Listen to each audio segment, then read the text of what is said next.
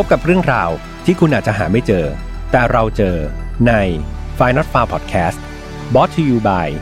ใหม่สกินแคร์จากศรีจันทร์ Skin Moisture Burst Series ตุนน้ำลึก ล็อกผิวฉ่ำนาน 72 ชั่วโมง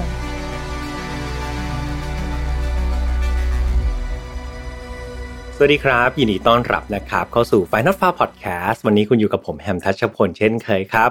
เรามากันใน episode ที่ 89 แล้วนะครับแหมก็ อีกหนึ่งตอนเท่านั้นก็จะเป็น episode ที่ขึ้นต้นด้วยเลข 9 แล้วนะครับ ตื่นเต้นมากๆเลย ตอนนี้เพื่อนๆเป็นยังไงกันบ้างครับ ส่วนตัวผมนี่ต้องบอกว่าออขอบตาจะมีคล้ำลงไปบ้างนะครับ เพราะว่าติดซีรีส์นะครับช่วงนี้ไม่น่าเชื่อเลยนะครับ อายุขนาดนี้จะมาติดซีรีส์เอาช่วงนี้คือปกติต้องบอกว่าผมเนี่ยเป็นคนที่ไม่ค่อยจะมีเวลานะครับในการที่จะมานั่งดูหนังหรือดูซีรีส์อะไรอย่างนี้เท่าไหร่เลยจริง ๆ เพราะว่าก็ทำงาน บางทีดึกดื่นแล้วครับ ก็มีเวลาก็จะรีบไปนอนนะครับ หรือว่ามีกิจกรรมนี่แหละฝ่ายนอตฟาวต้องไปหาคดี มานั่งแปลคดี เรียบเรียงคดีก็เวลาจะน้อยครับ ดังนั้นส่วนมากมีเวลาก็จะนอนนะครับแต่ว่าพอดีมีเพื่อนใน Facebook ครับ ก็มีเพื่อนเข้ามาแอด Facebook ผมกันพอสมควรเนี่ยเขาก็แนะนำครับบอกว่า เฮ้ยเมียมลองดูซีรีส์เรื่องหนึ่งทีชื่อเรื่องว่าคลิกแบทครับ ผมก็ลองแบบอะโอเคไหนๆเราก็ ไปซื้อบริการ Netflix ไว้จ่ายฟรีทุกเดือนเลยครับนะครับไม่ได้ดูเลย ก็เลยคลิกเข้าไปดูครับ หลังจากนั้นต้องบอกว่า ยาวครับแหมก็เป็นซีรีส์ที่สนุกมากๆจริงๆสำหรับ Clickbait ใครยังไม่เคยดูก็ไปดูนะครับ อันนี้ไม่ได้ค่าโฆษณา แต่ว่าถ้าสปอนเซอร์ไปได้ยินเนี่ยก็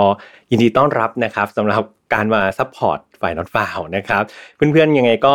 ลองไปดูครับ ผมว่ามันก็เป็นอีกหนึ่งกิจกรรมนะที่ทำให้พอเวลาเราผ่านช่วงเวลาที่เครียดเครียดเนี่ยอาจจะทำให้เราเนี่ยรู้สึกผ่อนคลายลงได้นะครับกับการดูหนังดูซีรีส์ก็เพิ่งมารู้นะว่าเดี๋ยวนี้โอ้ซีรีส์สนุกมากๆครับแล้วก็มันจะมี เรื่องอื่นๆเนี่ยหลังจากเราดูเรื่องนี้จบเนี่ยก็จะมีเรื่องอื่นๆ แนะนำมาตลอดเลยนะครับผมก็พยายามแบ่งวันละครึ่งชั่วโมงนี่แหละ มา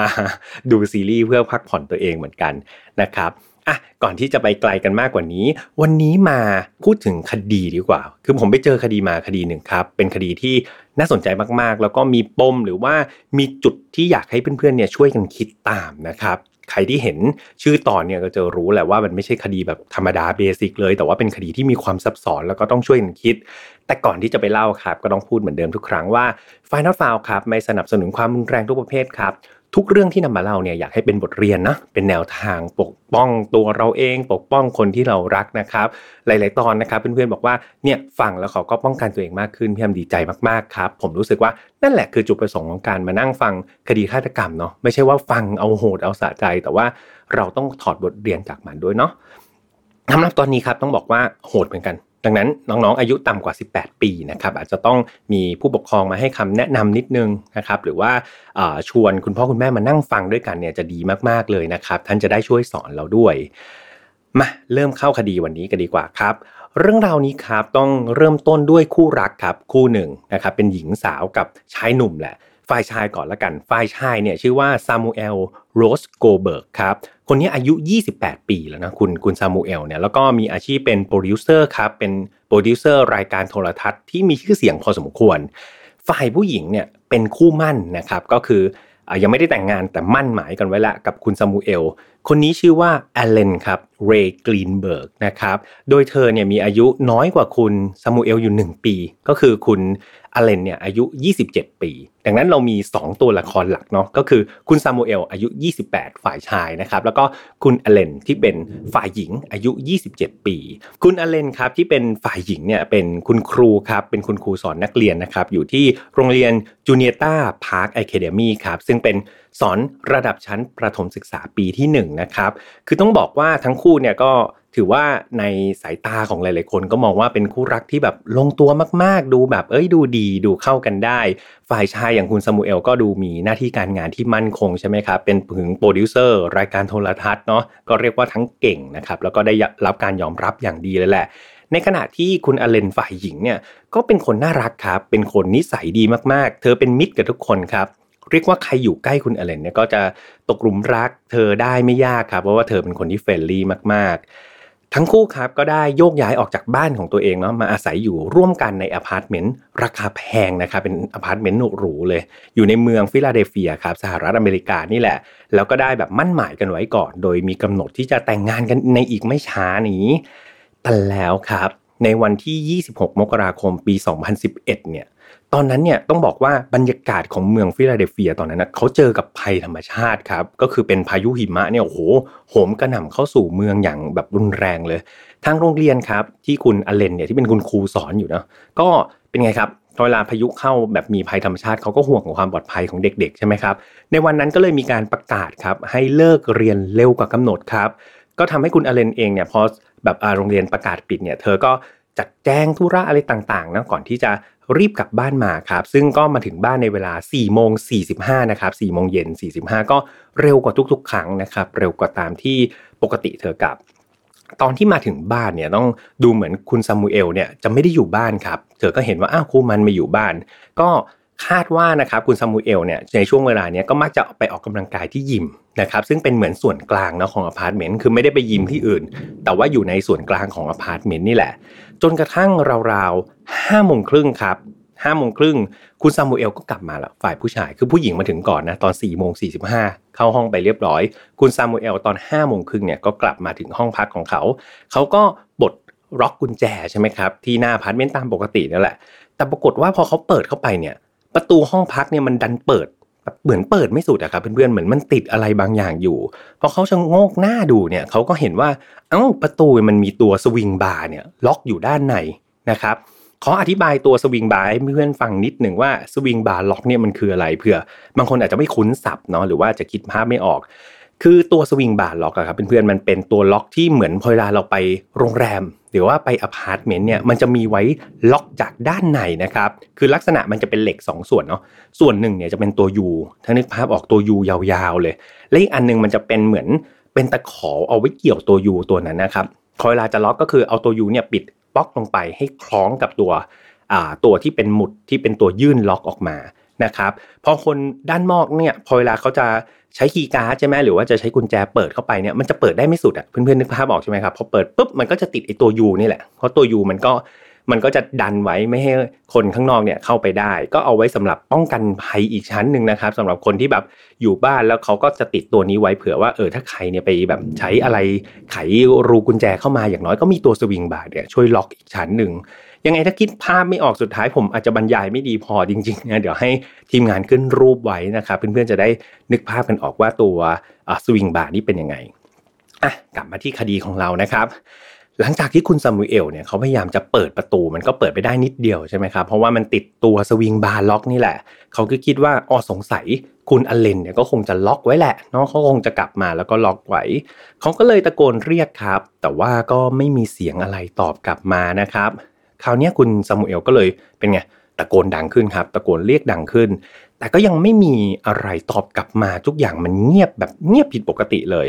คุณซามูเอลครับเขาเริ่มรู้ตัวว่ามีบางอย่างเนี่ยมันไม่ไม่ปกติแล้วล่ะเขาก็เลยพยายามใช้ตัวนะครับกระแทกประตูเข้าไปเนาะหวังว่าจะให้ตัวสวิงบาร์ที่อยู่ข้างในเนี่ยมันหลุดออกหรือมันแตกออก พร้อมกับตะโกนครับเรียกชื่อคุณอเลนไปด้วย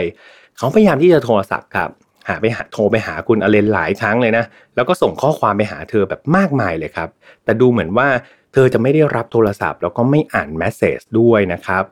เมื่อทำอะไรต่อไปไม่ได้เนี่ยคุณซามูเอลก็เลยตัดสินใจครับ วิ่งลงไปที่ล็อบบี้คือเป็นอพาร์ตเมนต์หรูเนาะตรงล็อบบี้ก็จะมีแบบเหมือนส่วนกลางมีเจ้าหน้าที่รักษาความปลอดภัยอะไรอยู่ใช่ไหมครับคือคุณซามูเอลเนี่ยเขาก็ไปหาเจ้าหน้าที่รักษาความปลอดภัยนี่แหละที่ประจำการอยู่ที่ตรงล็อบบี้ เขาก็เล่าให้เจ้าหน้าที่คนนี้ฟังเนาะถึงเหตุการณ์ที่เขาเจอ แล้วก็ขอร้องครับขอร้องให้เจ้าหน้าที่รักษาความปลอดภัยคนนี้ช่วยไปช่วยเขาหน่อย ช่วยไปพังประตูที่ห้องด้านบนหน่อย แน่นอนว่าอพาร์ตเมนต์ที่เขาอยู่เนี่ยครับเพื่อนๆอย่างที่บอกไปเป็นอพาร์ตเมนต์ราคาแพงใช่ไหมครับเป็นอพาร์ตเมนต์แบบ high-end เลยแหละดังนั้นส่วนกลางเนี่ยเขาไม่ได้มีกุญแจสำรองเก็บไว้อยู่แล้ว เพื่อเป็นแบบเหมือนเป็นการรักษาความเป็นส่วนตัวเนาะแล้วก็เป็นเรื่องของความปลอดภัยของผู้เข้าพักด้วย ดังนั้นเขาก็เลยตัดสินใจว่าเออต้องพังประตูเข้าไป แล้วก็อยากให้คุณเจ้าหน้าที่รักษาความปลอดภัยคนนี้ไปช่วยพังประตูด้วย แต่มันไม่ง่ายอย่างนั้นครับ เพราะว่าเจ้าหน้าที่รักษาความปลอดภัยคนนี้เขาก็บอกว่า เฮ้ยการที่จะพังประตูห้องเข้าไปเนี่ยมันผิดกับกฎนะครับมันผิดกับนโยบายของอพาร์ตเมนต์แห่งนี้ ตัวเขาเองอะทำเรื่องแบบนั้นไม่ได้เด็ดขาดเลยครับ ไม่งั้นเขาอาจจะถูกไล่ออกได้เนาะนั่นทำให้คุณซามูเอลแบบเป็นไงโมโหมากครับเขาก็เลยวิ่งกลับไปที่ห้องอีกครั้งหนึ่งคนเดียวนะครับ แล้วก็พยายามที่จะแบบเหมือนเดิมครับ ตะโกนแล้วก็กระแทกกระแทกกระแทกเข้าไป แต่ก็ดูเหมือนจะยังไม่ได้ผลนะครับ เขาก็เลยต้องกลับมาที่ล็อบบี้อีกครั้งหนึ่งวิ่งกลับมาอีกครั้งหนึ่งเพื่อขอร้องครับเกลี้ยกล่อมให้เจ้าหน้าที่คนนี้แบบเฮ้ยช่วยเถอะช่วยเถอะช่วยเขาหน่อยเนี่ยแฟนเขาอยู่ข้างในเนี่ยเขาติดต่อแฟนไม่ได้ ตะโกนเรียกก็ไม่ตอบกระแทกประตูก็ไม่แบบไม่พังสักที แต่ทางเจ้าหน้าที่ครับยังคงยืนกลานแบบเดิมครับ บอกว่าเขาทำไม่ได้จริงเขาผิดกฎจริง ๆ นะครับ ไม่สามารถที่จะช่วยพังประตูเข้าไปได้ ดังนั้นครับดูเหมือนคุณซามูเอลจะโมโหสุดขีดแล้วนะตอนนี้ เขาก็เลยกลับไปที่ห้องอีกครั้งหนึ่ง แล้วก็ใช้พละกำลังครับ บวกกับอารมณ์อันเกลี้ยกล่อมของเขาตอนนั้นเนี่ยกระแทกประตูเข้าไปอย่างแรงเลยนะครับ เท่าที่เขาจะทำได้ ในที่สุดครับ ตัวล็อกที่เป็นตัวสวิงบาร์มันก็แตกครับกระเด็นออกมาหลุดออกจากประตู แล้วคุณซามูเอลก็แบบสามารถที่จะเข้าไปในห้องพักของเขาเองได้เนาะแต่สิ่งที่เขาพบครับ กลับกลายเป็นคุณอเลนนะครับ คู่มั่นของเขาเนี่ย กำลังนั่งอยู่ครับ อยู่ตรงพื้นห้องครัว ในสภาพที่เปื้อนเลือดไปทั้งตัวเลยครับ เธอเนี่ยเรียกว่านั่งพิงอยู่กับด้านหลังก็คือจะเป็นตู้นะครับ เป็นตู้ของห้องห้องครัว ส่วนขาของเธอครับก็คือเหยียดยาวไปข้างหน้านะครับ ลักษณะเหมือนคนนั่งพิงแล้วก็ขาเหยียดออกไปเนาะร่างกายของเธอนี่ต้องเรียกว่าเต็มไปด้วยบาดแผลครับ จากการถูกของมีคมเนี่ยทิ่มแทง คุณซามูเอลสังเกตเห็นว่าคุณอเลนเนี่ยได้กำผ้าขนหนูผืนหนึ่งครับเป็นผ้าขนหนูสีขาวเนาะกำไว้แน่นเลยที่มือซ้าย แต่มันน่าแปลกตรงที่ว่าผ้าขนหนูคือผืนนั้นนะครับมันไม่เปื้อนเลือดเลยครับเพื่อนๆมันสะอาดเอี่ยมเลย กว่าคุณสมูเอลเนี่ยจะพังประตูเข้าไปได้เนี่ยเพื่อนๆเขาใช้เวลาราวๆหนึ่งชั่วโมงครับ ก็คือเข้าไปในห้องได้เนี่ยประมาณ8ปดโมงสานาที ถ้าจำกันได้คุณสมูเอลกลับมาตอน5้าโมงครึ่งเนาะกว่าจะเข้าไปได้เนี่ยหกโมงสานาทีก็โห ชั่วโมงกว่าเลยนะครับชั่วโมงกับอีก 3 นาที แน่นอนครับเขาเขาเห็นเหตุการณ์แบบนั้นได้ เขาก็รีบโทรแจ้งนายวันวันครับ 911 ก็คือเป็นเบอร์โทรศัพท์ของที่นู่นแหละ ก็เล่าให้เจ้าหน้าที่ฟังนะครับ บอกว่าเฮ้ยเขาเจออะไรมาบ้าง เจ้าหน้าที่ครับก็เลยให้เขาเนี่ยช่วยทำ CPR นะครับให้กับคุณเอเลนซึ่งในตอนนั้นคุณซามูเอลก็ถามกลับไปว่าเฮ้ยผมผมจำเป็นต้องทำด้วยหรอนะครับ ไม่นานนะครับคุณซามูเอลก็ให้ข้อมูลเพิ่มเติมบอกว่า เนี่ยเขาสังเกตเห็นมีดเนี่ยโผล่มาที่หน้าอกของคุณอเลนนะคู่มันเขา ผมคิดว่าเธออาจจะลื่นล้มไปโดนมีดแทงแน่ ๆ เลย คุณสมุเอลพูดอย่างนี้พอได้ข้อมูลเพิ่มเติมอย่างนี้ครับเจ้าหน้าที่ก็เลยบอกว่าอังนั้นคุณสมุเอลไม่ต้องทำแล้วครับ CPR และผ่านไปไม่ถึง 10 นาทีครับ เจ้าหน้าที่ตำรวจก็เดินทางมาถึงที่เกิดเหตุเนาะแล้วก็ทำการตรวจสอบอย่างละเอียดเลยครับ ก็พบว่าคุณอเลนได้เสียชีวิตไปแล้วนะครับ ศพของคุณอเลนครับ ถูกนำไปทำการชันสูตรพลิกศพเนาะแล้วก็พบว่าเธอเนี่ยถูกแทงนะครับด้วยของมีคมเนี่ยถึง 20 แผลครับเพื่อนๆ โดยเป็นบริเวณหลังคอนะครับ 10 แผล บริเวณหน้าอกอีก 8 แผลครับ ที่ท้อง 1 แผลแล้วก็ที่ศีรษะนะครับอีก 1 แผล โดยอาวุธสังหารเนี่ยก็คาดว่าเป็นมีดฟันปลานะครับที่ปักอยู่ที่หน้าอกเธอนั่นแหละ ซึ่งก็ ตรงนะครับกับที่คุณซามูเอลเนี่ยได้บอกปลายสายตอนที่โทรแจ้งนายวันๆเนาะว่าเห็นมีดเนี่ยปักอยู่ที่หน้าอก จากรูปการครับแน่นอนว่าเจ้าหน้าที่ได้ลงความเห็นว่า คุณอเลนน่าจะถูกใครสักคนเนี่ยทำการฆาตกรรมนะครับคำถามคือแล้วใครล่ะครับ ที่ทำการฆาตกรรมและที่สำคัญคนร้ายครับ เข้าไปในห้องของเธอได้อย่างไร เพราะว่าลักษณะห้องพักตอนที่คุณซามูเอลกลับมา มันถูกล็อกจากด้านในใช่ไหมครับ หรือพูดในภาษาคอคดีฆาตกรรม ก็เข้าใจกันครับว่านี่คือคดีฆาตกรรมในห้องปิดตายนะครับ มีการพยายามสืบสวนหาผู้ต้องสงสัยครับ โดยเจ้าหน้าที่เนี่ยได้ไปสอบสวนจากปากคำของคุณพ่อคุณแม่ของคุณอเลน พบว่าช่วงเวลาก่อนที่เธอจะเสียชีวิตครับ ดูเหมือนเธอเนี่ยกำลังจะเป็นโรคที่เรียกว่าโรคชอบที่ตกกังวลครับ และดูเหมือนเธอเนี่ยก็จะบ่นเสมอว่า ซามูเอลเนี่ยก็ชอบที่จะบังคับให้เธอทำอะไรหลาย ๆ อย่างเลยนะ โดยที่เธอเนี่ยแทบจะไม่มีสิทธิ์ในการเป็นคนตัดสินใจทำเองได้เลยครับ มีครั้งหนึ่งครับที่คุณเอเลนเนี่ยกลับไปที่บ้านนะครับเพื่อไปเจอคุณพ่อคุณแม่นี่แหละ แล้วก็มีคำพูดหนึ่งอะหลุดออกจากปากเธอครับ เธอบอกว่าถ้าเธอขอย้ายกลับมาอยู่ที่บ้านคนเดียวเนี่ย เธอสามารถทำได้ไหมนะครับคำถามนี้มันได้สร้างความสงสัยแล้วก็ความกังวลให้กับคุณพ่อคุณแม่ของคุณอเลนเป็นอย่างมาก พวกเขาพยายามถามว่า เฮ้ยมันเกิดอะไรขึ้นหรือเปล่า หรือว่าความสัมพันธ์กับคุณสมูเอลเนี่ยมีปัญหาอยู่หรือเปล่า แต่เธอกลับไม่ตอบถึงสาเหตุที่เธอถามคำถามนั้นออกไปครับแล้วก็บอกว่าเฮ้ยเรื่องนี้ไม่เกี่ยวอะไรกับคุณซามูเอลเลยนะ ไม่เกี่ยวเลย อย่างไรก็ตามครับ ทางบ้านก็ได้พาคุณเอเลนเนี่ยไปพบกับจิตแพทย์นะครับ เพื่อทำการเหมือนบำบัดอาการวิตกกังวลของเธอเนาะโดยเธอได้รับยาต้านความวิตกกังวลมารับประทานด้วยนะครับ คุณอเลนเนี่ยก็เดินทาง กลับไปอยู่กับคุณซามูเอลตามเดิมเนาะคือไปหาพ่อแม่ แล้วก็กลับไปอยู่กับคู่มั่นตามปกตินี่แหละ แล้วก็ดูเหมือนหลังจากที่เธอได้รับประทานยาเข้าไปครับทำให้อาการของเธอเนี่ยก็ดีขึ้นในหลาย ๆ อย่างเนาะแล้วก็เธอเนี่ยรู้สึกผ่อนคลายได้อย่างชัดเจนครับ เธอกลับมาโทรหาคุณพ่อคุณแม่ด้วยนะครับถึงสภาพจิตใจที่ดีขึ้นเนี่ยเธอก็โทรมาเล่าให้ฟังแหละ ซึ่งตอนนั้นที่บ้านของเธอก็รู้สึกแบบเหมือนสบายใจขึ้นนิดนึง ผ่านไปไม่นานครับ ดูเหมือนคุณอเลนเนี่ยจะกลับมีอาการแบบเดิมอีกนะครับ แล้วก็รอบนี้ดูจะหนักกว่าเก่าด้วยครับเพื่อนๆ คุณอเลนครับ เริ่มที่จะปลีกตัวครับ ออกไปอยู่คนเดียวอยู่บ่อยๆนะครับ เพื่อนร่วมงานก็มักจะสังเกตเห็นได้ชัดว่าเธอเนี่ยไม่เหมือนเดิมนะ คืออย่างที่บอกนะคุณอเลนเป็นคนน่ารักใช่ไหมครับ เป็นมิตรสดใสดูช่างพูดช่างคุย แต่นี่ดูแบบเธอดูกลายเป็นคนเงียบๆครับ ดูกลายเป็นคนไม่ร่าเริงแบบเดิมเลย คุณอเลนครับได้กลับไปหาจิตแพทย์อีกครั้งหนึ่งนะครับ แล้วก็ผลประเมินออกมาก็คือในทิศทางว่าเธอเนี่ยน่าจะเกิดความวิตกกังวลจากงานที่เธอทำมากกว่านะครับ โดยเธอเองก็ยอมรับครับว่าเธอเนี่ยมีปัญหากับเด็กนักเรียนบางคนนะครับที่แบบไม่ค่อยจะเชื่อฟังค่อนข้างที่จะดื้อกับเธอ รวมถึงเธอเองก็มีแผนที่จะลาออกอยู่แล้ว จากข้อมูลที่เจ้าหน้าที่ตำรวจครับไปสอบถามจากจิตแพทย์เนี่ยเขาก็เลยได้รับการยืนยันว่าเฮ้ยเอาจริง ๆ คุณอเลนเนี่ยไม่ได้มีคนเป็นบุคคลที่เข้าข่ายการถูกทำร้ายเลยเนาะแถมในเรื่องของความรู้สึกกับคุณซามูเอลที่เป็นคู่มั่นก็ดูปกติมากๆเลย หลาย ๆ ครั้งครับ จิตแพทย์ก็บอกว่าพอเธอพูดถึงคุณซามูเอลเนี่ย คุณอเลนก็มักจะมีรอยยิ้มครับ มีดวงตาที่แบบดูมีความสุขอยู่นะ ก็ไม่ได้แบบรู้สึกไม่ดีหรือรู้สึกเนกาทีฟกับคุณซามูเอลนะครับ หลังจากเจ้าหน้าที่ตำรวจเนี่ยพยายามจะสืบค้นข้อมูลต่างๆ จากคนรอบข้างครับ รวมไปถึงสภาพการของสถานที่ที่มันเกิดเหตุเนี่ยมันดูเป็นไปได้ยากมากๆนะเพื่อนๆ เพราะว่าคนร้ายเนี่ยจะเข้ามาในห้องแล้วก็หลบออกไปโดยใส่สวิงบาร์เนี่ยมันก็เป็นอะไรที่ยากจริง ๆ แถมการตรวจพื้นที่เนี่ยก็พบว่ามันไม่มีร่องรอยเลยครับของการต่อสู้ในที่เกิดเหตุ พื้นที่ในบริเวณห้องทั้งหมดอะครับรวมถึงอาวุธสังหารเนี่ยเขาก็ไปตรวจลายนิ้วมือนะไปตรวจ DNA เนี่ยปรากฏว่า มันก็ไม่มีของใครเลยครับ มีแต่ DNA ของคุณแอนเลนทั้งนั้นเลยนะครับ ไม่มี DNA หรือว่าลายนิ้วมือของคนอื่นทำให้ทิศทางของคดีกับเพื่อนๆ มันถูกตีกลับ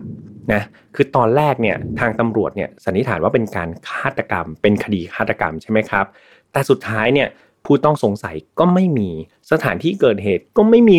ร่องรอยการต่อสู้ไม่มีร่องรอยของคนอื่น แถมห้องหรือว่าสถานที่ที่เกิดเหตุเนี่ย ยังเป็นห้องปิดตายอีกที่ถูกล็อกจากด้านใน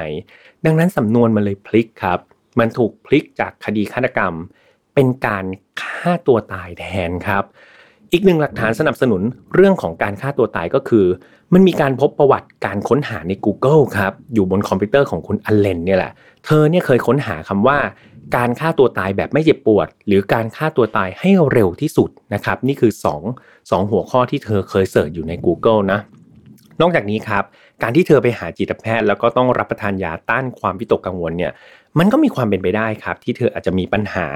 ทางสุขภาพจิตจนอาจจะทำให้คิดสั้นฆ่าตัวตายได้ครับ จากการสันนิษฐานว่าฆ่าตัวตายนี้มันก็เป็นไงครับ มันก็ดูแบบโหคนรู้สึกขัดแย้งใช่ไหมครับ มันดูแบบไม่ make sense อย่างวิธีการในการฆ่าตัวตายมันก็ดูแปลกมากเลย คือถ้าเกิดเธอเนี่ยเลือกที่จะฆ่าตัวตายโดยการไปเสิร์ช Google ว่าวิธีการฆ่าตัวตายแบบไม่เจ็บปวด หรือการฆ่าตัวตายให้เร็วที่สุด แต่การเอามีดมาแทงตัวเอง 20 แผลกับเพื่อน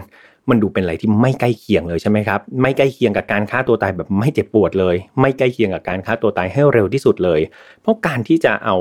มีดมาแทงตัวเอง 20 แผลเนี่ยเจ็บปวดทรมานแน่นอนครับ แล้วก็ไม่ไม่เป็นการเสียชีวิตที่รวดเร็วแน่ๆ ซึ่งถ้าเกิดเธอเลือกที่จะฆ่าตัวตายด้วยวิธีการที่รวดเร็วแบบที่เธอไปเสิร์ชใน Google มันก็อาจจะเป็นการ กินยานะครับหรือว่าเป็นการใช้ปืน ซึ่งแน่นอนว่ามันจะใช้เวลาที่สั้นกว่า แล้วก็ทรมานน้อยกว่า แถมตอนที่พบศพคุณอเรนครับต้องบอกว่าการแต่งกายของเธอครับ ลักษณะเหมือนพอเวลาชาวต่างชาตินะครับเวลาเขากลับมาจากบ้านเขาก็จะเปลี่ยนชุดเปลี่ยนอะไรเป็นชุดอยู่บ้านใช่ไหมครับแต่ชุดคุณอเลนเนี่ยยังเป็นชุดที่ไปทำงานอยู่เลยครับ ยังสวมรองเท้าบูทอยู่เลยนะ ซึ่งมันแปลกมากๆครับ มาใส่รองเท้าบูทอยู่ในบ้าน นอกจากนี้ครับยังมีข้อน่าสังเกตอีก เรื่องหนึ่งครับก็คือร่องรอยของเลือดครับเพื่อนๆ คือคนเราเนี่ยถูกแทง 20 แผลเนาะบริเวณแบบชะกันทั้งนั้นเลยทั้งท้องทั้งหัวทั้งคอเนี่ยแน่นอนว่าก็ต้องมีเลือดเนี่ยสาดกระเซ็นใช่ไหมครับไปทั่วห้องเลย แต่นี้ปรากฏว่าในสถานที่เกิดเหตุครับในห้องครัวที่พบศพเนี่ยมันแทบไม่มีรอยของเลือดที่มันกระเด็นออกมาเลยครับเพื่อนๆมันค่อนข้างที่จะสะอาดมากๆ ส่วนเรื่องของการทำห้องปิดตายที่ใช้ swing bar lock จากด้านในเนี่ย พอปรากฏว่าไป search ในอินเทอร์เน็ตนะครับมันเป็น trick ที่มีคนสอนไว้เยอะพอสมควรครับ มันสามารถทำได้โดยใช้พวกหนังยางนะครับ หรือว่าใช้พวกแบบเหมือนไม้แขวนเสื้อเนี่ยสามารถที่จะเกี่ยวมีวิธีการในการทำได้ครับ ดังนั้นการสร้างห้องปิดตายเนี่ยก็อาจจะไม่ได้เป็นสิ่งที่มันดู ยากมากนักนะครับในในในคดีของอันนี้ ดังนั้นการที่ตำรวจเนี่ยไปสรุปว่าเฮ้ยมันไม่ใช่การฆาตกรรมหรอก แต่ว่ามันเป็นการฆ่าตัวตายเนี่ยแล้วก็ปิดคดีนี้ไปเนี่ยมันก็อาจจะทำให้หลายหลายคนเนี่ยรู้สึกขัดแย้งครับ และแน่นอนว่าพอปิดเป็นการฆ่าตัวตายเนี่ยคนที่เจ็บปวดที่สุดครับ คงไม่ใช่ใครอื่น นอกจากคุณพ่อคุณแม่ของคุณอเลนนั่นเองครับ พวกเขาเนี่ไม่เชื่อเด็ดขาดเลยครับว่าลูกสาวของเขาเนี่ยจะฆ่าตัวตายได้ พวกเขาครับเลือกที่จะสู้กับคดีนี้ต่อไป เพื่อทวงความยุติธรรมให้กับลูกสาวของตัวเองครับเขาได้มีการจ้างทนายนะคือต่อให้คดีจบไปแล้วเนี่ย แต่เขาได้จ้างทนายคนหนึ่งครับ ที่ชื่อว่าโจโพดาซ่าครับมาทำคดีนี้ต่อ นอกจากทนายแล้วครับ คุณพ่อคุณแม่ของคุณอเลนยังได้จ้างนักนิติเวชชื่อดังครับ ที่ชื่อว่าคุณไซริวเวสนะครับมาทำการวิเคราะห์ครับถึงบาดแผลบนศพของอเลนเพิ่มเติมด้วย โดยทางครอบครัวครับมีการไปขอซื้อรูปภาพครับแล้วก็ไปซื้อเอกสารทั้งหมดเนี่ยจากรัฐบาลครับเพื่อเอามาทำการให้นักนิติเวชคนนี้ทำการวิเคราะห์อีกที เมื่อคุณไซริลที่เป็นนักนิติเวชเนี่ยได้เห็นรูปนะแล้วก็ข้อมูลทั้งหมดเนี่ย คือเขาตกใจมากๆครับ แล้วเขาก็แทบไม่อยากจะเชื่อเลยนะว่าตำรวจเนี่ยจะจบสำนวนคดีนี้เป็นการฆ่าตัวตายได้ยังไง คือแบบสำหรับในมุมมองของนักนิติเวชคนนี้เขามองว่ามันไม่เมคเซนต์มากๆเลยนะครับ กับการสรุปคดีเป็นการฆ่าตัวตาย เขาได้ลองทำการวิเคราะห์รูปภาพครับ พบว่าคุณอเลนเนี่ยมีแผลอยู่อันหนึ่งที่บริเวณศีรษะอย่างที่ผมเคยเล่าไปเนาะซึ่งแผลนี้ครับมันถูกแทงลึกแบบทะลุโพรงกะโหลกของเธอเลย นั่นหมายความว่าอะไรครับ หมายความว่าจากบาดแผลเนี่ยมันจะสร้างความเจ็บปวดให้เธอมากครับ ถึงขั้นที่เธอเนี่ยสลบไปได้เลยนะ ดังนั้นถ้าเธอสลบหรือหมดสติไป แน่นอนว่าเอาแล้วแผลที่เหลือเธอจะมานั่งแทงตัวเองได้ยังไงอีกถึง 20 แผลด้วยตัวคนเดียว มันเป็นไปไม่ได้เลยนะครับ นี่คือในมุมมองของนักนิติเวชคนนี้เนาะนอกจากนี้ครับหลังจากที่ตรวจสอบข้อมูลอย่างละเอียดเนี่ยเขาก็พบว่า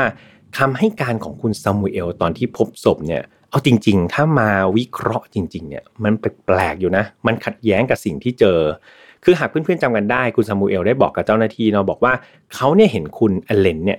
นั่งพิงตู้อยู่ใช่ไหมครับ นั่งอยู่ในลักษณะพิงตู้แล้วก็เหยียดขาอยู่ แต่จากรอยเลือดครับเพื่อนๆ บนใบหน้าของศพคุณอเลนเนี่ย พบว่ามันมีคราบเลือดที่มันแห้งเนี่ยเพื่อนๆไหลจากแก้ม รูจมูกเนี่ยไหลผ่านแก้มไปยังใบหูครับ ซึ่ง เราลองจินตนาการเนาะมันดูผิดทิศผิดทางใช่ไหมครับ คือถ้าเพื่อนๆจินตนาการว่าเอาของเหลวเนี่ยมันก็ต้องไหลตามแรงโน้มถ่วงของโลกเนาะก็คือถ้าไหลจากจมูกเนี่ยถ้าคนนั่งอยู่มันก็ต้องไหลไปทางปากใช่ไหมครับ แต่ว่าการที่เลือดจากจมูกเนี่ยไหลไปทางหูเนี่ยแสดงว่าคนมันต้องไม่ได้นั่งครับ แสดงว่าเขากำลังนอนอยู่ครับถูกไหมครับ ถ้าเรานอนหงายเนี่ยเลือดจากจมูกเนี่ยมันก็จะไหลไปที่หูถูกไหมดังนั้นรอยเลือดเนี่ยมันดูไม่สัมพันธ์กับ ลักษณะหรือกริยาไการในการวางศพเลยครับ คือศพเนี่ยนั่งอยู่แต่รอยเลือดเนี่ยมันดันแบบสวนทิศทางของแรงโน้มถ่วงของโลก ดังนั้นถ้าเกิดจะมาตีความนะหรือสันนิษฐานว่าเฮ้ยแล้วแล้วรอยเลือดที่มันจะไหลแบบเนี้ยมันเกิดจากสาเหตุหรือว่าเกิดจากสมมติฐานอะไรได้บ้าง เอาจริง ๆ มันตีได้สองสาทางครับ คืออย่างแรกเนี่ย คุณอเลนก็อาจจะแทงตัวเองจริงๆก็ได้นะ แล้วเฮือกสุดท้ายครับ ก่อนที่เธอจะหมดลมหายใจเนี่ยแทงตัวเองไป20 แผลแล้ว ก่อนจะหมดลมหายใจเธอพยายามพยุงตัวเองครับ แล้วก็มานั่งพิงกับตู้ที่ครัว อันนี้สมมติฐานที่1นนะครับนั่นก็คือหมายความว่าตอนที่เธอแทงตัวเองเนี่ยเลือดเธอไหลแบบเลอะไปถึงหูแล้วแหละสุดท้ายเธอค่อยพยุงตัวเองมานั่งทีหลังนะครับสมมุติฐานที่ 2 ก็คือ คุณเอเลนอาจจะยังแทงตัวเองอยู่ก็ได้นะเออแต่หลังจากที่เธอเสียชีวิตไปแล้วในลักษณะนอนเนี่ยอาจจะมีใครสักคนหนึ่งครับ จับยกศพของเธอเนี่ยลุกขึ้นมานั่ง อ่านี่สมมติฐานที่2เนาะส่วนสมมติฐานที่ 3 ก็คือ เธอไม่ได้ทำร้ายตัวเองครับ แต่เธอเนี่ยถูกฆาตกรรม หลังจากนั้นคนที่ฆาตกรรมเธอเนี่ยก็เป็นคนดึงศพเธอขึ้นมานั่งนะครับ นี่ก็คือ 3 สมมติฐานที่ทางนิติเวศนะครับนักนิติเวศคนนี้เขาลองคิดออกมาหลาย ๆ ทางนะว่าลักษณะของเลือดเนี่ยมันจะเกิดแบบเหตุการณ์อะไรก่อนหน้านี้ได้บ้าง นอกจากนี้ครับยังพบสิ่งที่น่าพิรุษเกี่ยวกับคุณซามูเอลอีกหลายอย่างเลยนะ อย่างเช่นปากคำที่เขาให้กับเจ้าหน้าที่รักษาความปลอดภัยเนี่ยคุณซามูเอลเขาบอกว่าเขาเนี่ยตอนที่เขาไปพังประตูเนี่ยเจ้าหน้าที่รักษาความปลอดภัยคนที่อยู่ที่ล็อบบี้จำได้ใช่ไหมครับก็อยู่กับเขาด้วย แต่จากปากคำของเจ้าหน้าที่รักษาความปลอดภัยคนนั้นนะตอนหลังตำรวจก็ไปถามเนี่ย เจ้าหน้าที่รักษาความปลอดภัยคนนี้บอกว่าเฮ้ยเขาเนี่ยไม่เคยไปเลยนะ ที่หน้าห้องของคุณซามูเอลกับคุณอเลนเนี่ยเขาเนี่ยอยู่ที่ล็อบบี้ตลอด เพราะว่าเขาอะปฏิเสธไปแล้วว่าเขาไม่สามารถที่จะช่วยพังประตูไปได้ แล้วตอนนั้นที่ล็อบบี้มันไม่มีคนอยู่ ยังไงเขาก็ต้องประจำการอยู่ที่นั่นเขาไม่สามารถที่จะทิ้งล็อบบี้ไปได้นะครับ ดังนั้นก็ดูเป็นอะไรที่เออผิดนะครับจากสิ่งที่คุณแซมเล่ามาในช่วงต้นที่ผมพูดไปเนาะ รวมถึงตัวสวิงบาร์เพื่อนๆ ถ้ามานั่งคิดดีๆ ตอนนี้ครับ คุณซามูเอลเนี่ยเป็นคนเดียวเลยนะครับ ที่เห็นตัว swing bar นี้ล็อกจากด้านใน เพราะว่าถ้าสิ่งที่เจ้าหน้าที่รักษาความปลอดภัยคนนั้นบอกนะว่าเขาไม่ได้ไปด้วยเนี่ย แสดงว่าเขาไม่เห็นครับว่าล็อกห้องนั้นนะถูกล็อกจากด้านในอยู่ ดังนั้นคนเดียวที่เป็นคนให้ปากคำคนเดียวที่เป็นคนบอกว่ามีตัว swing bar lock อยู่ด้านใน ก็คือคุณซามูเอลคนนี้นะครับเพียงคนเดียวเท่านั้นเลย นอกจากนี้ครับเจ้าหน้าที่รักษาความปลอดภัยคนนี้เขายังบอกด้วยนะว่าคุณซามูเอลเนี่ยตอนนั้นเนี่ยบอกกับเจ้าหน้าที่คนนี้ว่าเขาเนี่ยเพิ่งกลับมาจากยิมนะแต่จากลักษณะการแต่งกายครับ เจ้าหน้าที่รักษาความปลอดภัยคนนั้นเขาสังเกตเห็นว่าที่รองเท้าของคุณซามูเอลอะปกติเราต้องไม่ออกกำลังกายต้องเป็นไงครับรองเท้าผ้าใบใช่ไหมครับแต่คุณซามูเอลใส่รองเท้าบูทครับในตอนนั้น แต่เขาบอกว่าเขาเพิ่งกลับจากยิม ซึ่งมันก็ดูเป็นอะไรที่แปลกมาก ๆ อีกทั้งการที่คุณสมูเอลเนี่ยจะโทรหาเจ้าหน้าที่ตำรวจเนี่ยเป็นไงครับเหตุการณ์ผ่านไปแล้วถึง 1 ชั่วโมงครับก็คือตอนที่เขาเนี่ยพังประตูเข้าไปแล้ว ซึ่งมันนานมากๆถูกไหมครับเพื่อนๆมันนานมากๆเลย คือถ้าเรามาคิดตามปกติเนาะถ้าเราเนี่ยเป็นห่วงคู่มั่นของเราห่วงคนรักของเราเนี่ยเราติดต่อเขาไปแล้ว ติดต่อไม่ได้ ตะโกนเรียกก็ไม่ได้ สิ่งที่เราควรจะทำคืออะไรครับ เราควรจะโทรแจ้งเจ้าหน้าที่ตำรวจใช่ไหมครับ นี่ปล่อยมาหนึ่งชั่วโมงพังประตูเข้าไปเอง แล้วไปเจอศพ แล้วค่อยถึงโทรเนี่ยมันก็ดูเป็นอะไรที่ดูแปลกๆนะครับ คิดแล้วมันก็แปลกจริง ๆ อย่างไรก็ตามครับ ตัวคุณซามูเอลเองเขาก็มีหลักฐานทางด้านพยานที่แน่นหนามากๆครับ มีคนยืนยันว่าเขาอยู่ตรงไหนก่อนหน้าที่จะเกิดเหตุการณ์นี้ นั่นทำให้เขาเนี่ยก็ยังไม่ได้เข้าข่ายนะครับ เป็นผู้กระทำความผิดกับเรื่องนี้ เวลาผ่านไปครับ โดยที่ครอบครัวของคุณอเลนเนี่ยก็พยายามอย่างมากเลยนะ ที่จะทำการเปิดคดีนี้ขึ้นมาอีกครั้งหนึ่งครับ ผ่านไปได้ 6 ปีครับเพื่อนๆ คือในปี 2017 เนี่ย ทางทนายความที่ทางครอบครัวจ้างไว้เนี่ยก็ได้ยื่นครับ ยื่นข้อมูลการวิเคราะห์ใหม่ไปให้เจ้าหน้าที่ตำรวจ โดยมีการระบุว่าทั่วร่างกายของคุณอเลนเนี่ยพบบาดแผลที่แบบโขยอุกชะกันมากๆนะครับเป็นจำนวนมากเลย แล้วก็มีร่องรอยฟกช้ำเนี่ยหลายจุด ลักษณะเหมือนโดนบีบรัดด้วยมือนะครับ และแน่นอนว่าร่องรอยเหล่านี้มันชัดมาก ๆ ว่าเธอเนี่ยทำเองไม่ได้นะครับ คนเราจะไปทำให้ร่างกายบอบช้ำขนาดนั้นเป็นไปไม่ได้ และต่อมาครับในเดือนกุมภาพันธ์ปี 2021 ที่ผ่านมานี่เองครับเพื่อนๆได้มีการเปิดเผยข้อมูลใหม่อันหนึ่งที่บอกว่าเอาจริง ๆ แล้วคุณอเลนเนี่ยไม่เคยค้นหา เกี่ยวกับการฆ่าตัวตายใน Google เลยครับ เธอมีการเพียงค้นหาเกี่ยวกับเรื่องของผลข้างเคียงของยาต้านอาการวิตกที่เธอรับประทานอยู่เท่านั้นเอง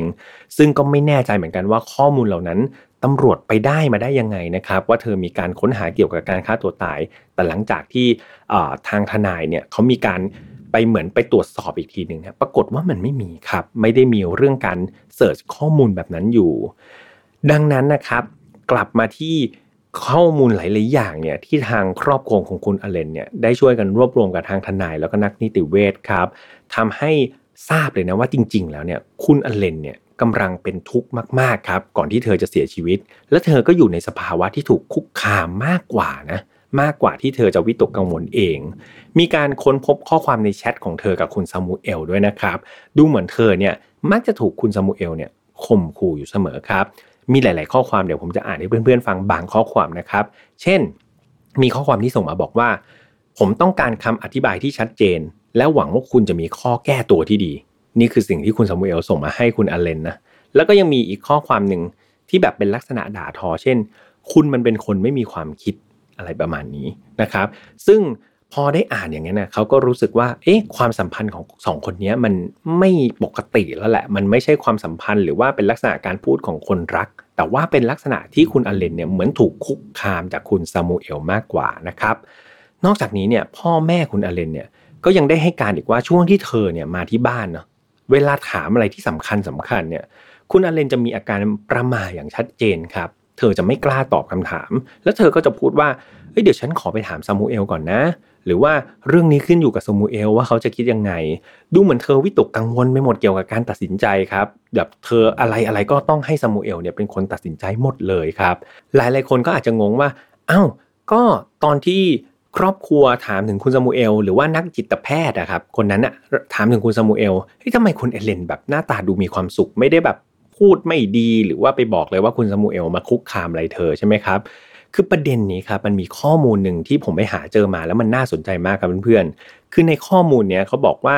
หลาย ๆ ครั้งครับ คนที่เป็นเหยื่อของความรุนแรงของคู่รัก หรือว่าคนในครอบครัวเนี่ยเขามักจะไม่อยากเล่าเรื่องที่ตัวเองไปเจอเนี่ยให้คนอื่นฟังครับ โดยเฉพาะถ้าเขารู้ว่า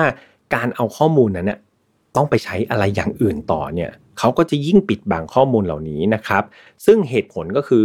เขาไม่ต้องการบอก เพราะว่าเขาต้องการที่จะปกป้องคนรักครับ เขาต้องการที่จะไม่ให้คนอื่นเนี่ยมองคนรักเขาไม่ดี อย่างกรณีของคุณอเลนเนี่ยถ้าเพื่อนๆจำได้เนาะการที่เธอไปเจอจิตแพทย์เนี่ยจิตแพทย์ต้องทำรายงานครับออกมา report ครอบครัว เพราะว่าครอบครัวเป็นคนพาไป ดังนั้นคุณอเลนเนี่ยอาจจะรักคุณซามูเอลมากๆเนาะแล้วก็ไม่อยากที่จะบอกเรื่องราวไม่ดีเกี่ยวกับเขา เพื่อว่า พ่อแม่เนี่ยจะได้ไม่ต้องมาอ่าน report มาอ่านรายงาน แล้วก็มองคุณซามูเอลไม่ดี ซึ่งอาการแบบนี้ครับเจอกันเยอะเหมือนกันนะครับ ในลักษณะที่ไม่กล้าบอกนะว่าคนรักเนี่ยมาทำร้าย เพื่อที่จะปกป้องคนรักนะครับ ดังนั้นสิ่งที่คุณเอเลนเนี่ยตอบคำถามครอบครัวด้วยรอยยิ้มเนาะหรือว่ามีแววตาที่มีความสุขหรือมีรอยยิ้มเวลาไปพบจิตแพทย์ ก็อาจจะเป็นไปได้ว่าจริงๆเธอถูกทำร้ายนั่นแหละเธอถูกคุกคามนั่นแหละ พียงแต่เธอเนี่ยต้องการปกป้องคุณซามูเอลก็เป็นไปได้ครับ จากข้อมูลทั้งหมดที่ว่ามาครับ มันเป็นการรวบรวมแล้วก็เป็นความพยายามที่ไม่ย่อท้อครับของครอบครัวคุณอเลนมากว่า 10 ปีเนาะในที่สุดครับศาลก็มีการตัดสินว่า จะมีการหยิบคดีนี้มาดำเนินการต่อ และจะพิจารณาการเปิดคดีนี้ใหม่อีกครั้งครับ คือยังไม่ได้เปิดเนาะแต่เขาจะพิจารณาครับที่จะ เปิดคดีนี้ใหม่อีกครั้ง โดยกำหนดครับจะเริ่มสืบสวนคดีนี้ใหม่ในปี 2021 ก็คือปีนี้นะครับเพื่อนๆ แถมนายแพทย์ครับที่เป็นคนวิเคราะห์คดีนี้ในครั้งแรกที่บอกว่าคุณอเลนน่าจะฆ่าตัวตายเนี่ยก็ถูกครอบครัวของคุณอเลนทำการฟ้องร้องด้วยนะครับในฐานะที่ทำงานผิดพลาดนั่นเอง ด้านคุณซามูเอลบ้างก็คือ คู่อดีตคู่มั่นนะของคุณอเลน ตอนนี้ก็ย้ายไปอยู่ที่นิวยอร์กครับพร้อมกับมีครอบครัวใหม่แล้วก็ไปแต่งงานนะครับกับผู้หญิงคนหนึ่งแล้วก็มีลูกด้วยกัน 2 คน โดยคุณซามูเอลต้องบอกว่าเขาไม่เคยแม้แต่ถูกจับหรือถูกเรียกไปทำอะไรเกี่ยวกับคดีการเสียชีวิตของคุณอเลนเลยแม้แต่น้อยครับ ก็เรียกว่าลอยตัวไปเลยนะครับสำหรับคดีนี้ สุดท้ายก็ต้องมา ร่วมลุ้นกันครับ แล้วก็ติดตามตอนจบของคดีนี้กันต่ออีกครั้งหนึ่งนะครับเพื่อนๆว่าสุดท้ายแล้วเนี่ยคดีนี้จะถูกเปิดไหม เปิดขึ้นมาพิจารณาแล้วจะถูกปิดในลักษณะการฆ่าตัวตายแบบเดิมหรือเปล่า หรือสุดท้ายมันจะมีการกลับสำนวนเป็นการฆาตกรรม และถ้าเป็นการฆาตกรรมจริง ๆ ใครล่ะครับ เป็นฆาตกรนี่ก็เป็นคำถามทิ้งท้ายนะครับสำหรับคดีนี้แล้วก็จบกันไปนะครับสำหรับคดีที่ น่าสนใจแล้วก็มีมุมมองให้คิดเยอะมากๆ ยังไงผมอยากฟังความคิดเห็นของเพื่อนๆนะครับ เพื่อนๆคิดเห็นอย่างไรเกี่ยวกับคดีนี้ คิดว่าฆ่าตัวตายแหละ ตามที่คุณตำรวจบอก ก็ไม่ใช่ความผิด ไม่ใช่ความผิดนะครับอาจจะเป็นการวิเคราะห์ที่ถูกเหมือนกัน หรือหลายๆคนอาจจะมองว่าไม่หรอกต้องมีสักคนหนึ่งเนี่ยเข้าไปฆาตกรรมคุณอเลนแน่ๆก็ทิ้งความเห็นกันไว้ได้ครับ หรือว่าคิดว่าใครเป็นฆาตกรจากคดีนี้ หรือ ใครมีข้อมูลที่มากกว่านี้นะครับพี่แอมจะขอบคุณมากๆเลยครับ เพราะว่าพยายามจะหาแล้วบางทีหาได้มันซอสมันเยอะมากจริง ๆ ครับ ก็พยายามจะหาให้ได้เยอะที่สุด ถ้ามีมากกว่านี้ ถือว่าเป็นการช่วยผมแล้วก็ช่วยทุกๆ คนนะครับ มาเติมข้อมูลกัน ก็เข้าไปคุยต่อในฝ่าย Not f a r Family ได้เช่นกันครับ อีกเรื่องหนึ่งที่อยากจะฝากไว้แล้วก็คิดว่ามันเป็นความสำคัญมาก ๆเลยนะเพื่อนๆก็คือ เรื่องของ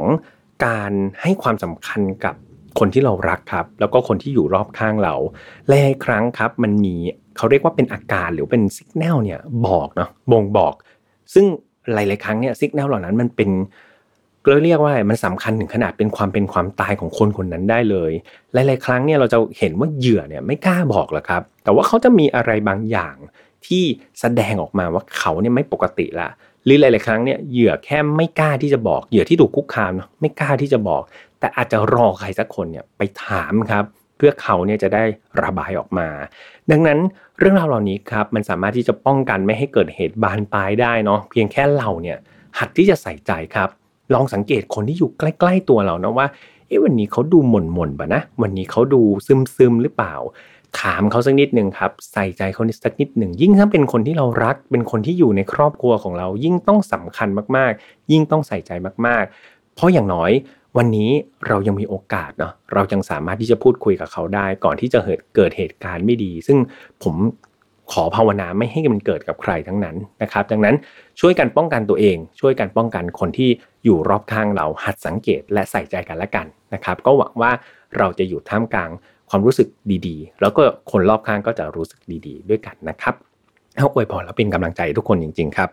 สำหรับไฟ Not Found นะครับ เราออกอากาศทุกวันอังคารเหมือนเดิมครับ ทางช่อง Mission to Pluto นะครับ ไม่ว่าจะเป็น YouTube Spotify SoundCloud Podbean Apple Podcast ครับ แล้วก็อย่าลืมแฟนเพจนะครับ Mission to Pluto ในนั้นมีเรื่องราวที่เป็นความรู้สาระนะครับ แล้วก็ความบันเทิงเนี่ยเบรนมิกซ์อยู่ด้วยกันเลยนะครับ ผสมผสานก็เข้าไปก็เรียกว่าได้ทั้งความรู้ แล้วก็ได้ทั้งความบันเทิงเลยสำหรับใครที่ชอบไฟ Not Found นะครับอยากฟัง 89 ตอน รวดนะครับ เรียกว่าฟังได้เป็นอาทิตย์เนี่ย ก็เข้าไปตามกันได้ใน Spotify แล้วก็ Apple Podcast นะครับเสิร์ชว่าไฟ Not Found สัญลักษณ์เป็นสีแดงๆเนาะก็ไปติดตามกันได้ และสุดท้ายครับ ถ้าใครรู้สึกว่ายังมีเรื่องค้างคาใจยังอยากคุยกันต่อ ตามเข้าไปครับในไฟ Not Found Family ในกลุ่มนี้ครับจะมีเพื่อนๆช่วยกันแชร์คดีนะครับรวมถึงตัวผมเองก็จะไปแชร์คดีด้วย เจอข่าวน่าสนใจก็เอามาลงนะครับหรือว่าอาจจะพูดคุยชวนสนุกสนุกกันนะครับแล้วก็ อันนั้นก็จะเป็นสถานที่ในการรุมแกล้งผมนะครับ ต้องขอฟ้องทุกคนนะครับดังนั้นใครที่อยากจะเข้าไปปกป้องผมเนี่ยก็สามารถที่จะเข้าไปในกลุ่ม Final f a r Family ได้นะครับ อย่าให้ใครมารังแกผมได้ ได้ยินไหมครับ นี่คือเสียงฝนตกนะครับยังไงก็ขออภัยด้วยถ้าเกิดวันนี้มีเสียงฝนตกหรือเสียงฟ้าร้องเพราะว่าพยายามจะหาจังหวะไม่ให้ฝนตก แต่ว่าหายากจริง ๆ ช่วงนี้ได้ข่าวว่าหลาย ๆ จังหวัดนะครับมีน้ำท่วมด้วยดูแลตัวเองดี ๆ นะครับ เดี๋ยวฝนตกแล้วตอนนี้ก็ ต้องรักษาสุขภาพให้มากกว่าเดิมด้วย ขออภัยนะครับสำหรับเสียงที่อาจจะ drop ลงไปจากสายฝนและฟ้าผ่าก็ถือว่าเป็น background สำหรับหลาย ๆ คนที่อยากจะฟัง ASMR พอดีนะครับสำหรับวันนี้คงต้องลากันไปก่อน แล้วเจอกันใหม่วันอังคารหน้า สวัสดีครับ พบกับเรื่องราวที่คุณอาจจะหาไม่เจอ แต่เราเจอใน f i n a l Far Podcast Presented by ศรีจันทร์ Skin Moisture Burst Series ตุนน้ำลึกล็อกผิวฉ่ำนาน72 ชั่วโมง